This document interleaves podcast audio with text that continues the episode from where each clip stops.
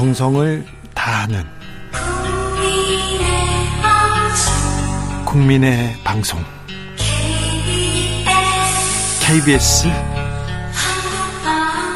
주진우 라이브 그냥 그렇다고요.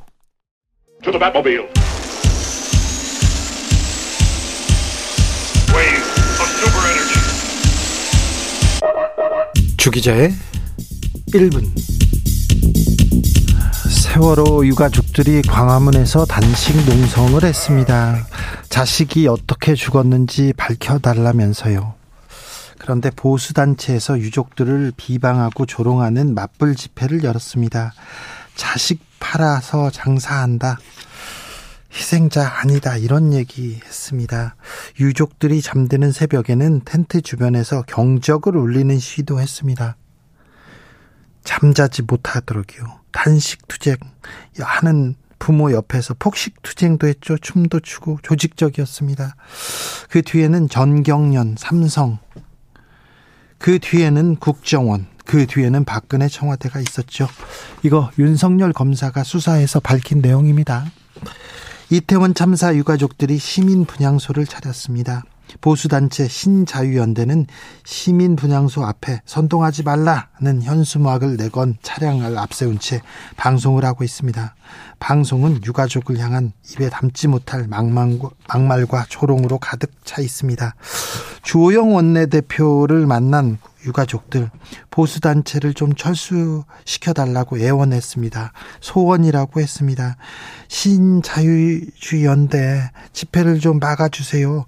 탤런트 지안이 새끼 엄마가 XX 팔아서 돈 벌려고 한다고 그런 얘기를 해서 지안이 엄마가 기절했습니다. 이렇게 얘기합니다. 명백한 2차 가해. 이것은 테러입니다. 그런데 이 보수단체에서 도리어 유가족에게 명예훼손을 당했다면서 유족 대표를 고발했습니다. 신자유연대 김상진 대표, 유가족 협의회 대표가 사회적 약자 코스프레를 하고 있다고 했습니다. 코스프레를 했다고 또 고발을 했습니다. 신자유연대 김상진 대표, 윤석열 대통령의 팬클럽 열지대 대표를 지냈습니다. 지난 추석 때는 윤석열 대통령 부부의 선물을 받았다고 자랑하기도 했습니다. 지금까지 주기자의 1분이었습니다.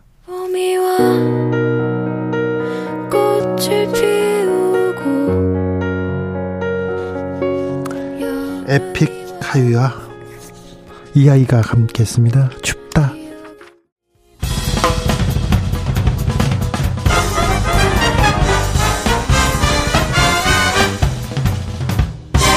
훅 인터뷰 훅 인터뷰 이어가겠습니다. 윤석열 대통령 연일 강도 높은 노동개혁 주문하고 있습니다. 어제는요, 척결해야 할 3대 부패 중 하나, 노조 부패 지목했는데요. 아, 윤 대통령이 노동개혁 강조하는 이유는 무엇인지 한국노총 출신입니다. 여당 내 최고 노동 전문가인데요. 국회 환경노동위원회 여당 간사 김 이미자 국민의힘 의원 아, 이야기 나눠봅니다. 의원님 안녕하세요. 예, 안녕하십니까. 네. 아, 의원님, 화물연대 파업은 어떻게 보셨습니까? 어, 굉장히 안타깝게 바라봤죠. 네. 정말 뭐 그렇게까지 하지 않아도 됐을 텐데. 네. 그렇게까지 할 필요가 있었나 할 정도로 좀 안타깝게 생각을 했는데요. 네. 사실 우리가 어떤 집단 행위를 하거나 집단 행동을 했을 때는 그것도 타인의 어떤 권리에 침해가 주어진다거나 이랬을 때는 네. 우리가 꼭 생각해봐야 될 것들이 있습니다. 내가 우리들이 주장하는 것이 이게 목적이 정당한 건지 네. 아니면 또 수단과 방법은 적절한 건지 네. 그다음에 침해는 최소로 돼 최소로 침해를 줘야 되는데 타인에게 네. 이런 부분 나중에 가서는 법익의 균형성이라든가 타인의 권리를 포함해서요 이런 부분들을 좀 파악해서 했더라면 좋았을 텐데 그러니까 일은 계속 하시면서 협상팀들은 계속 협상을 하는 거죠. 네. 그죠? 그렇게 해서 마지막까지 이게 안 됐을 때는 국민들도 왜 안 되는지를 알아야 되는 거고, 그와 관련돼서 또 이런 부분들이, 아, 저 사람들이 정말 목적이 정당한데도 불구하고 이렇게 한다면 해줘야 되는 거 아니야? 이런 부분도 있어야 되는데, 무작정 처음부터 그냥 그 협상 무시하고, 대화하려고 하지 아니하고 바로 그냥 들어간 거 아니겠어요? 집단 행동으로. 그래서 저는 참 안타깝게 생각합니다. 아, 그러면 화물연대 파업이 지금 끝나고도 화물연대 이봉주 위원장 단식 농성 계속되고 있는데 네. 아직 그러면 화물연대 파업이 완벽하게 정리되지는 않은 것 같습니다. 네. 네. 그럼 어떻게 풀어야 됩니까? 저는 그 이봉주 위원장님께서 예? 머리 깎고 단식하실 일이 아니고 정말 그 정부하고 진솔한 대화를 해야 된다고 생각합니다. 아니 정부하고 제 대화하고 싶은데 정부에서 안 만나준다 얘기하시는데요. 그게 뭐 정부가 무작정 안 만나주진 않을 거 아닙니까? 그죠? 지금 뭐 민주당에서 어 일방적으로 자기네들이 법은 통과시켜 놨지만 그게 지금 일몰법이고 또 대통령께서 거부권을 행사하시게 되면은 이게 사실 무용지물이 되니까 저는 처음부터 그 대화를 해라고 수십 번도 더 얘기를 했는데 네. 그걸 응하지 않고 지금 저렇게 단식하고 계시는데 예. 방법을 또 서로 찾아야죠. 방법을 찾아야죠. 그런데요, 예. 정부에서는 대화하자. 그러니까 단, 저, 파업을 풀고, 풀면 복귀하면 대화하겠다. 정부에서는 얘기했고, 아니다. 노조에서는 대화하자. 그러면 복귀하겠다. 얘기했지 않습니까? 네. 그런데 이제 파업을 풀고 복귀했으니까 대화를 해야 되는데 왜 안 될까요? 지금 뭐 제가 이제 제 소관은 아닙니다만은 저는 이제 한노이니까요. 네. 그 부분은 지금 이제 국토위 소관이긴 합니다만은. 네, 네. 저는 그 우리 경산호위 김문수 위원장님도 이봉주 위원장님을 많이 만난 걸로 알고 있고 예. 또 대화는 뭐 하는 걸로 알고 있는데 네. 일단 단식 푸시고 진솔하게 대화장으로 나오세요. 그러면 뭐 저도 대화에 나설 의향이 있습니다. 네, 네. 뭐 제 소관은 아닙니다만은 또 네. 도로 봐주는 것도 하나의 문제 해결의 첫 단초가 되는 거 아니겠어요? 그렇죠, 그렇죠. 예. 어, 여당 내 최고 노동 전문가이니까 나라도 가서 얘기하겠다, 대화하자 이 얘기 이렇게 알아듣겠습니다. 근데 단식하고 있고 저렇게 또 하나의 어떤 그 수단을 동원해가지고 저렇게 하는 분들은 바람직하지가 않습니다. 빨리 단식 푸시고 그리고 어 진솔하게 대화하자라고 얘기하면 네. 우리 경산의회 김문수 위원장님도 적극 나서는 걸로 알고 있어요. 아니, 지금 대화 저 단식하고 있는데 손을 잡아주고 대화하자 그러면 안 됩니까? 단식을 풀어야 대화를 할 수 있습니까? 너무 이제 그 한물연대가 그동안 보여줬던 부분들이 제가 봤을 때는 좀 판단 미스였던 것 같은데 뭐 민주당에서 지난번 대통령 선거 때 이런 부분 이런 부분 다 해결해 주겠노라고 해서 믿었던 것 같아요. 그, 그러다 보니까, 아, 민주당에서 법 통과 시키면 되고 다섯 당인데 뭐 하면 되지. 이렇게 판단을 해서 그냥 바로 그냥 그 집단 행동에 들어가다 보니까 서로 이런 부분들이 국민들 별로 그 바라보는 시선이 곱지 않지 않습니까? 예. 그래서 저는 이런 부분들이 좀 꼬인 부분들이 없잖아 있다. 그러나 사람이 하는 일 아니겠습니까? 네. 사람이 하는 일이기 때문에 저는 그 단식도 푸시고 대화를 좀 해야 된다. 그 그게 이제 김문수 위원장님, 경산 위원장님이 좀 적극 나서서 여러 가지로 이제 또 말씀을 나누시겠죠. 의원님, 윤 대통령 연일 노동개혁 강조하고 있는데 그 네. 의미는 뭐라고 보십니까? 대통령께서 좀, 음, 말씀들 많이 하고 계시는데 사실 뭐 우리 그 사회자님께서 잘 아시겠지만은 코로나 팬, 팬데믹이라든가 공급망 차지, 러시아 우크라이나 전쟁 이런 부분으로 인해 가지고 상당히 지금 그 삼고 시대에 지금 접어들었지 않습니까? 예. 굉장히 복합적 이기로 인해서 저성장 늪에 빠져서 지금 이러고 있는데 사실 수출해서 먹고 사는 나라가 국가 경쟁력을 갖다가 제고하지 않을 수 없고요. 그다음에 또 대통령 입장에서는 청년, 여성, 중장년층을 위해서 일자리 창출에 대해서 또 어, 많이 생각을 해야 되지 않겠습니까? 거기다가 또 계속 우리 노동시장은 이중 구조로 경구해지 가고 있기 때문에 이런 걸 해소시키기 위해서는 대통령께서는 이걸 해야 된다고 보시는 것 같아요. 네. 근데 결과적으로 이제 일자리는 가장 큰 복지이기도 한데 일자리는 기업이 만드는 거 아니겠어요? 예. 그게 문재인 정부는 뭐 소득주도 성장으로 해서 국가가 뭐 마치 일자리를 만드는 것처럼 해서 실패했는데 우리는 그렇게 실패해서는 안 되지 않습니까? 네. 결과적으로 기업이 일자리를 만들고 기업은 이익을 내야만 또 투자를 하는 거고 투자를 통해서 일자리가 창출되는데 지금 그 우리나라의 그 노동법을 보게 되면은 상당히 좀 그 견고하게 돼 있어요. 그러니까 근로 기준법만 보더라도 근로 시간은 굉장히 좀 경직성이 강하죠. 국가가 개입하는 게 많고 또 정리허구는 굉장히 견고하게 돼 있고 노조법 관련돼 가지고도 보게 되면은 파업 시에는 대책 올려고 절대 안 되는 것이고 또 사용자에게는 부당노동 행위를 처벌하면서 노동자들의 어떤 그 불법적인 부당노동 행위라든가 이런 걸 처벌할 수 없도록 돼 있고 이러다 보니까 국내에 있는 기업들은 밖으로 오히려 나갈라 하고 있고 국외 해, 그 국외에 있는 어 해외 기업들을 갖다가 투자 유치를 하려면 잘 안 되고 이러다 보니까 대통령께서는 이제 도저히 안 되겠다 싶어서 좀 음, 노동 계획이 시급하다고 생각하신 것 같아요. 예. 음. 근데 아, 공직 부패, 기업 부패와 함께 노조 부패가 우리 우리 사회에서 척결해야 할 부패다 이렇게 얘기했는데 네. 이, 이 대통령의 어제 발언은 어떻게 들으셨습니까? 노조 부패에서 뭐 모든 노동자들 모든 노동조합에 대해서 부패라고 저는 그렇게 말씀하신 건 아닌 것 같고요. 노조를 막 적대시하는 건 아닌가요? 절대 아닙니다. 절대 아닙니까? 아니고요. 네. 노조의 순기능을 인정하시는 분이에요. 그리고 어, 후보 시절에도 한국노총도 방문하셨었고 또 노동자의 친구가 되겠노라고 말씀도 하셨잖아요. 네. 노동조합의 어떤 순기능적인 측면 그리고 노동조합이 우리 사회의 중산층을 많이 만들어내고 있는데 큰 기한 바가 있, 다 이렇게 인정하시는 분입니다. 예? 단지 노조의 어떤 그런 그 요새 막 일탈행위들이 많이 일어나지 않습니까? 지금 보셨잖아요. 건설 노조에서 위원장들이 공금횡령 그 매스컴을 통해서 보셨죠? 뭐 공금을 횡령해가지고 아파트를 사고 빌딩을 사고 이런 부분들이 부패 아니고 뭐겠습니까? 아그 부패는 뿌리 뽑아야죠. 그렇죠. 네. 예를 들어서 노조를 이제 운영하는 데는 조합비를 받지 않습니까? 그럼 예를 들어서 조합비가 급여의 1%만 받는다 하더라도 최저임금 기준 한다 하더라도 뭐 월 200만 원인데 예를 들어서 그러면 1%면 2만 원. 1000명 정도 되면 한 달에 2천만 원. 그리고 1년이면 2억 4천만 원 정도 돼요, 조합비가. 네. 그런데 전임자들의 임금을 회사에서 준단 말입니다. 네. 회사에서 급여가 나와요. 네. 그러면 그 돈들을 어떻게 이제 그 쓰느냐면은 대부분 보면은 뭐, 어, 임원들 판공비로 나가기도 하고 복리후생비로 쓰여지기도 하고 그런데 네. 자체적으로는 지금도 그 회계 감사를 하도록 돼 있어요. 예. 자, 체적으로 그런데 이런 부분들이 이제 자체적으로 맡겨놓다 보니까 예. 그런 이제 어 엄청난 금액들을 공금 횡령해서 쓰고 회계를 투명하지 않게 하고 이러다 보니까 이래서는 안 되는 거 아니냐. 네.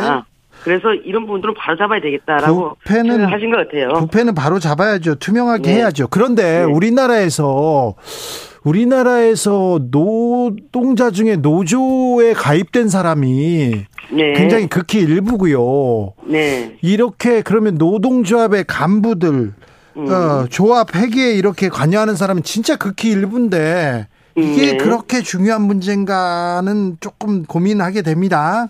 중요하죠. 왜냐하면 조합원들은 아마 좋아할 겁니다. 회계 투명하게 하라 그러면 네. 일반 조합원들은 박수 칠 겁니다. 저는 그렇게 생각해요. 그리고 대부분 또 노조들도 어, 큰 회사들은 외부 감사를 받는 걸로 저는 알고 있어요.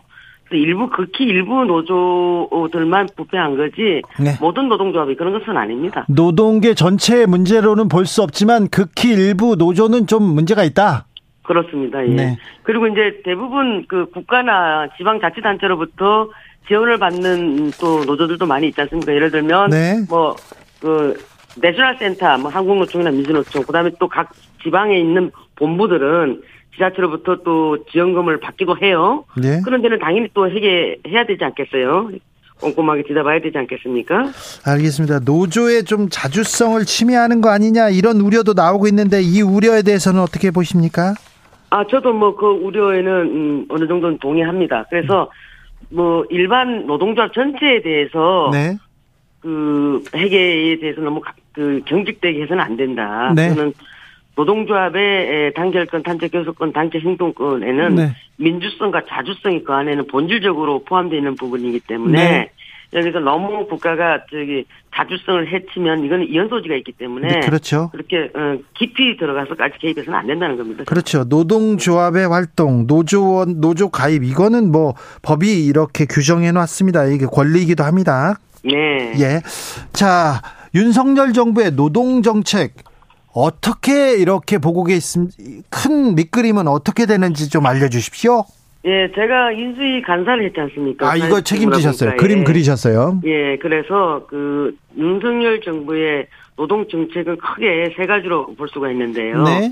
첫 번째는 어떠한 형태로든 간에 직장에서 산재 사고가 좀 일어나지 않아야 되겠다. 생민 동중 네. 그런 부분에서 어, 그걸 가장 우선순위를 꼽고 그다음에 이제 중요합니다. 두, 번, 예, 두 번째가 어, 고용 서비스를 고도화하는 것입니다. 그 속에는 직업, 교육, 훈련, 그다음에 또 취업 알선 이런 부분들이 딱 흩어져 있는 부분들이 많이 있어요. 네. 그래서 이런 부분들을 서비스를 고도화해서 이중 구조를 갖다가 개선하는 겁니다. 일종의 인사이더 뭐 대기업이라든가 정규직이라든가 노조가 있는 데라든가 이런 부분들에 있는, 있는 그 근로자들보다 아웃사이더 비정규직이라든가 또그 하청업체 노동자들 있지 않습니까? 네. 중소기업 이런 데 노동자들을 위한 정책을 펼치고자 하는 게 윤석열 정부의 노동 정책이고요. 네. 그래서 노동 계획의 방향성에 대해서 그렇게 말씀을 하셨지 않습니까? 네. 첫째, 노동 시간의 유연성은 근로 시간의 선택권을 넓혀줌으로 인해 가지고 네. 지금 뭐 업무 형태라든가 고용 형태가 다양화되고 있으니까 노동자들에게도 다양한 선택권을 주자라는 게 이제 노동 시간의 유연성이고 저 여기서 물어볼게요. 근데 예, 예. 주 예. 52시간 이렇게 못 박아 뒀다가 음, 아, 이 아, 연장 근로 시간을 주에서 월 분기로 이렇게 하면 음, 80시간도 일할 수 있고 이거 너무 일 시킬 권리만 이렇게 일 시킬 자유만 이렇게 넓혀주는 거 아니냐 이렇게 우려하는 사람들이 있습니다. 그건 노동법을 잘 몰라서 하시는 얘기고요. 그렇습니까? 노동법을 잘 몰라서 하시는 얘기고 일주일은 7일이고 하루는 반드시 휴일을 주도록 되어 있습니다. 하루는 그럼, 유- 예, 그럼 6일이죠. 네. 6일 중에서도 하루가 24시간 아니겠어요? 예. 그러면 반드시 그 11시간은 연, 연속적으로 저기 쉴 수 있도록 11시간은 반드시 연속적으로 줄 수, 주도록 돼 있고. 11시간 또- 쉬고요. 예, 그 다음에, 어, 4시간 일했을 때 30분 휴식을 줘야 되고. 네. 8시간 일했을 때, 어, 1시간 휴식을 줘야 됩니다. 네. 그러면 최소한 12시간 반은 노동자에게 건강권 확보를 해줘야 돼요. 그러면 11시간 반 정도가 남죠, 그죠? 네. 11시간 반 남으면 6일이면, 음, 최장 근로시간 할 수 있는 게 69시간이에요. 예. 예, 근데 일주일에 40시간이고 12시간만 연장을 하도록 돼 있지 않습니까? 네. 그럼 그거는 절대적으로 후퇴한 게 아니고 그대로 지켜질 수밖에 없는 거고 반드시 지켜야 돼요. 반드시 지켜야 되는데 네네. 아, 중소기업.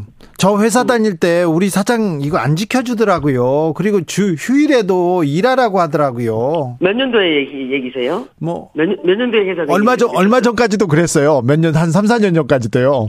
아니신 것 같은데. 네, 예, 그랬다니까요. 지금 그 업무 지시를 거절할 수 없는 현실에서 그럼 뭐 노동자들의 선택권이 정말 이게 예, 실효성 있냐 이제 이걸 묻는 것 같은데요. 그렇죠, 네. 사실 그 요새 예. 지금 그 노- 노동 시간 자체가 반드시 그 뭐 선택권을 주다 하더라도 당사자가 동의를 해야 돼요. 예. 노동자가 원한다고 해서 뭐 되는 것도 아니고 네. 사용자가 원한다고 해서 되는 것도 아니고 네. 반드시 당사자 동의가 있어야 되고 또 한층 더 나가서 네. 근로자 대표의 서면 합의가 있어야 돼요. 근로자 대표예요. 예, 서면 합의가 있어야 돼요. 예. 그렇지 않으면 이 선택 선택할 수 있는 자유 그 선택권도 자유 선택권도 저기 쓸 수가 없는 거예요. 네. 그래서 이 부분에 대해서 원하지 않는 사람들은 현재 방식 방식대로 그대로 가면 되고 네. 예를 들어서 뭐, 어, 몰아서 일하고 나는 몰아서 쉴 거야 하는 요새 MZ 세대들 있지 않습니까? 네. 예를 들어서 네. 한 3개월 동안 빡세게 일하고 난 4개월 동안 그냥 내 자기 개발하거나 나 여행을 다닐 거야. 뭐 이렇다 하시는 분들 또는 뭐 아이가 있는 뭐 노동자 있지 않습니까? 예, 예. 육아, 육아휴직 다 썼는데 나는 그래도 좀 한 3개월 내가 엄마하고 아버지가 뭐 빡시게 일해서 한 사람 한 사람 하고 나서 난 4개월 동안 아이에게 집중하겠어. 뭐 이런 분들에게는 좋은 전 제도라고 봐요. 아, 그렇습니까? 그러나, 아, 그러나 반드시 이거는 당사자의 동의가 있어야 되고 근로자 대표의 서면 합의가 있어야 되기 때문에 네. 그 동의 합의가 있어야 되는데 노조가 없는 회사에서는 개인이 사장님한테 사장님 저는 그거 못해요 아니면 대표들이 이렇게 나가가지고 사장님 우리는 일 그렇게 못합니다 이렇게 말하는 게 쉽지 않잖아요 사실. 요, 요즘에 저는 그렇지 않다고 보고 있고요. 예. 요새는 뭐 핸드폰 갖고 전화 한 통만 하면 고용 저 고용 노동청 지역에도 많이 있지 않습니까? 각 네. 지역에 예. 그 찾아가면 저는 그 뭐 제가닥 제가 해결되기 때문에 네. 요즘은 그런 세상 아니라고 저는 보고 있습니다. 네. 만약에 그런 부분이 있어서 그러면요? 그렇게 하- 그렇게 한다라고 한다면 네. 저 이미절 찾아오십시오. 반드시 해결해 드리겠습니다. 알겠습니다. 네. 최만영님께서 지금도 그럽니다. 지금 12시간째 일하는 중입니다. 홍영준님께서는 우리 회사도 일 더 시키고 돈 안 줘요. 이런 회사가 조금 있으니까. 그거는. 반드시 네. 가까이 있는 네. 그 고용 기청이 있습니다. 네. 지역 그 청사가 지역청이 있으니까 네. 거기 가서 여러분들께서 말씀하시면 바로 해결해 드릴 겁니다. 알겠습니다. 네. 아, 노동 시가 노동 시 노동 개혁안 중에 주유 네. 수당을 폐지하는 방안이 포함되어 있는데 이거는 후퇴 아닙니까? 주유 수당 폐지는 저는 못 봤고요. 예. 거기 어디 있던가요? 주유 수당 폐지한다 이런 얘기 있었는데요. 저는 그, 그, 그, 그 내용을 좀 보지 못했습니다. 알겠습니다. 그러면은, 아, 주당 폐지를 한다 하더라도, 네. 이거는 노사, 또 당사자들 의견을 들어봐서 해야 되는 거지. 네. 그리고 지금 이제 권고안이 나왔지 않습니까? 네. 권고안이 나왔다 하더라도 이것도 노조, 아니면 노동계, 또 사용자, 또 경영계, 또 의견도 많이 청취해야 됩니다. 예, 예. 만들어지는 거지. 정부가 일방적으로 할 수는 없지 않습니까? 알겠습니다.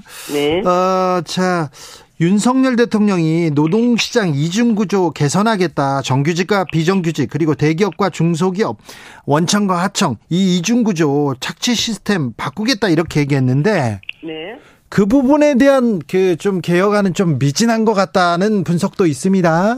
네. 그 부분은 미진한 게 아니고요. 예. 지금 이제 사실 그런 부분을 경산호에서 좀 해, 해 나가야 되는 분들이 많는데 네. 이걸 이제 경산호에서 할 것인가 예. 아니면 또 다른 어떤 그 팀을 만들어서 할 것인가 이제 고민을 하고 있는데요. 네. 제가 봤을 때는 경산호에서 이걸 하는 게 맞다라고 보고 예. 경산호에서 아마 5인, 5인 미만 사업장이 아직 근로기준법 적용을 못 받고 있지 않습니까? 그렇죠. 예, 그래서 이런 5인 미만 사업장이라든가 그다음에 또 어, 지난번에 고용노동부에서 뭐 상생임금 제도라든가 상생임금 뭐 위원회라든가 이런 분들 좀 방법들을 내놨지 않습니까? 네. 그래서 그런 부분들은 이게 한 부처에서 할 수 있는 게 아니고 보험 부처에서 해야 될 일입니다. 이분들이 네. 예. 를 들어서 뭐 공정거래위원회도 들어와야 되고 어? 산업부도 들어와야 되고 고용노동부도 들어와야 되고 이런 부분들이 있어서 예. 저는 윤석열 대통령께서 이중 구조에 대해서는 반드시 저는 해결해 주실 거라고 저는 믿습니다. 알겠습니다. 자 윤석열 정부 노동개혁 외치면서 노조만 적대시하는 거 아닙니까? 사장 잘못 많은데 노조 탓만 하는 거 아닙니까? 이렇게 우려하는 사람들한테 한마디 해주십시오. 절대 그런 거 아닙니다. 윤석열 대통령께서는 저도 어, 그 인수위에서 잠깐 음, 모셨습니다마는 강자한테 강하지만 약자에게는 하나씩 약하신 분입니다. 그렇기 때문에 저는 이중구조 문제라든가 이런 네. 분들을 반드시 해줄 거라고 믿고 예. 노조가 반드시 우리 대한민국에 필요한 것이고 그래서 노동이사제도 한다고 그때 말씀 하지 않으셨습니까? 그렇죠. 후보 시절에 후보 시절 그랬죠. 노동이사제 예, 예. 받았죠.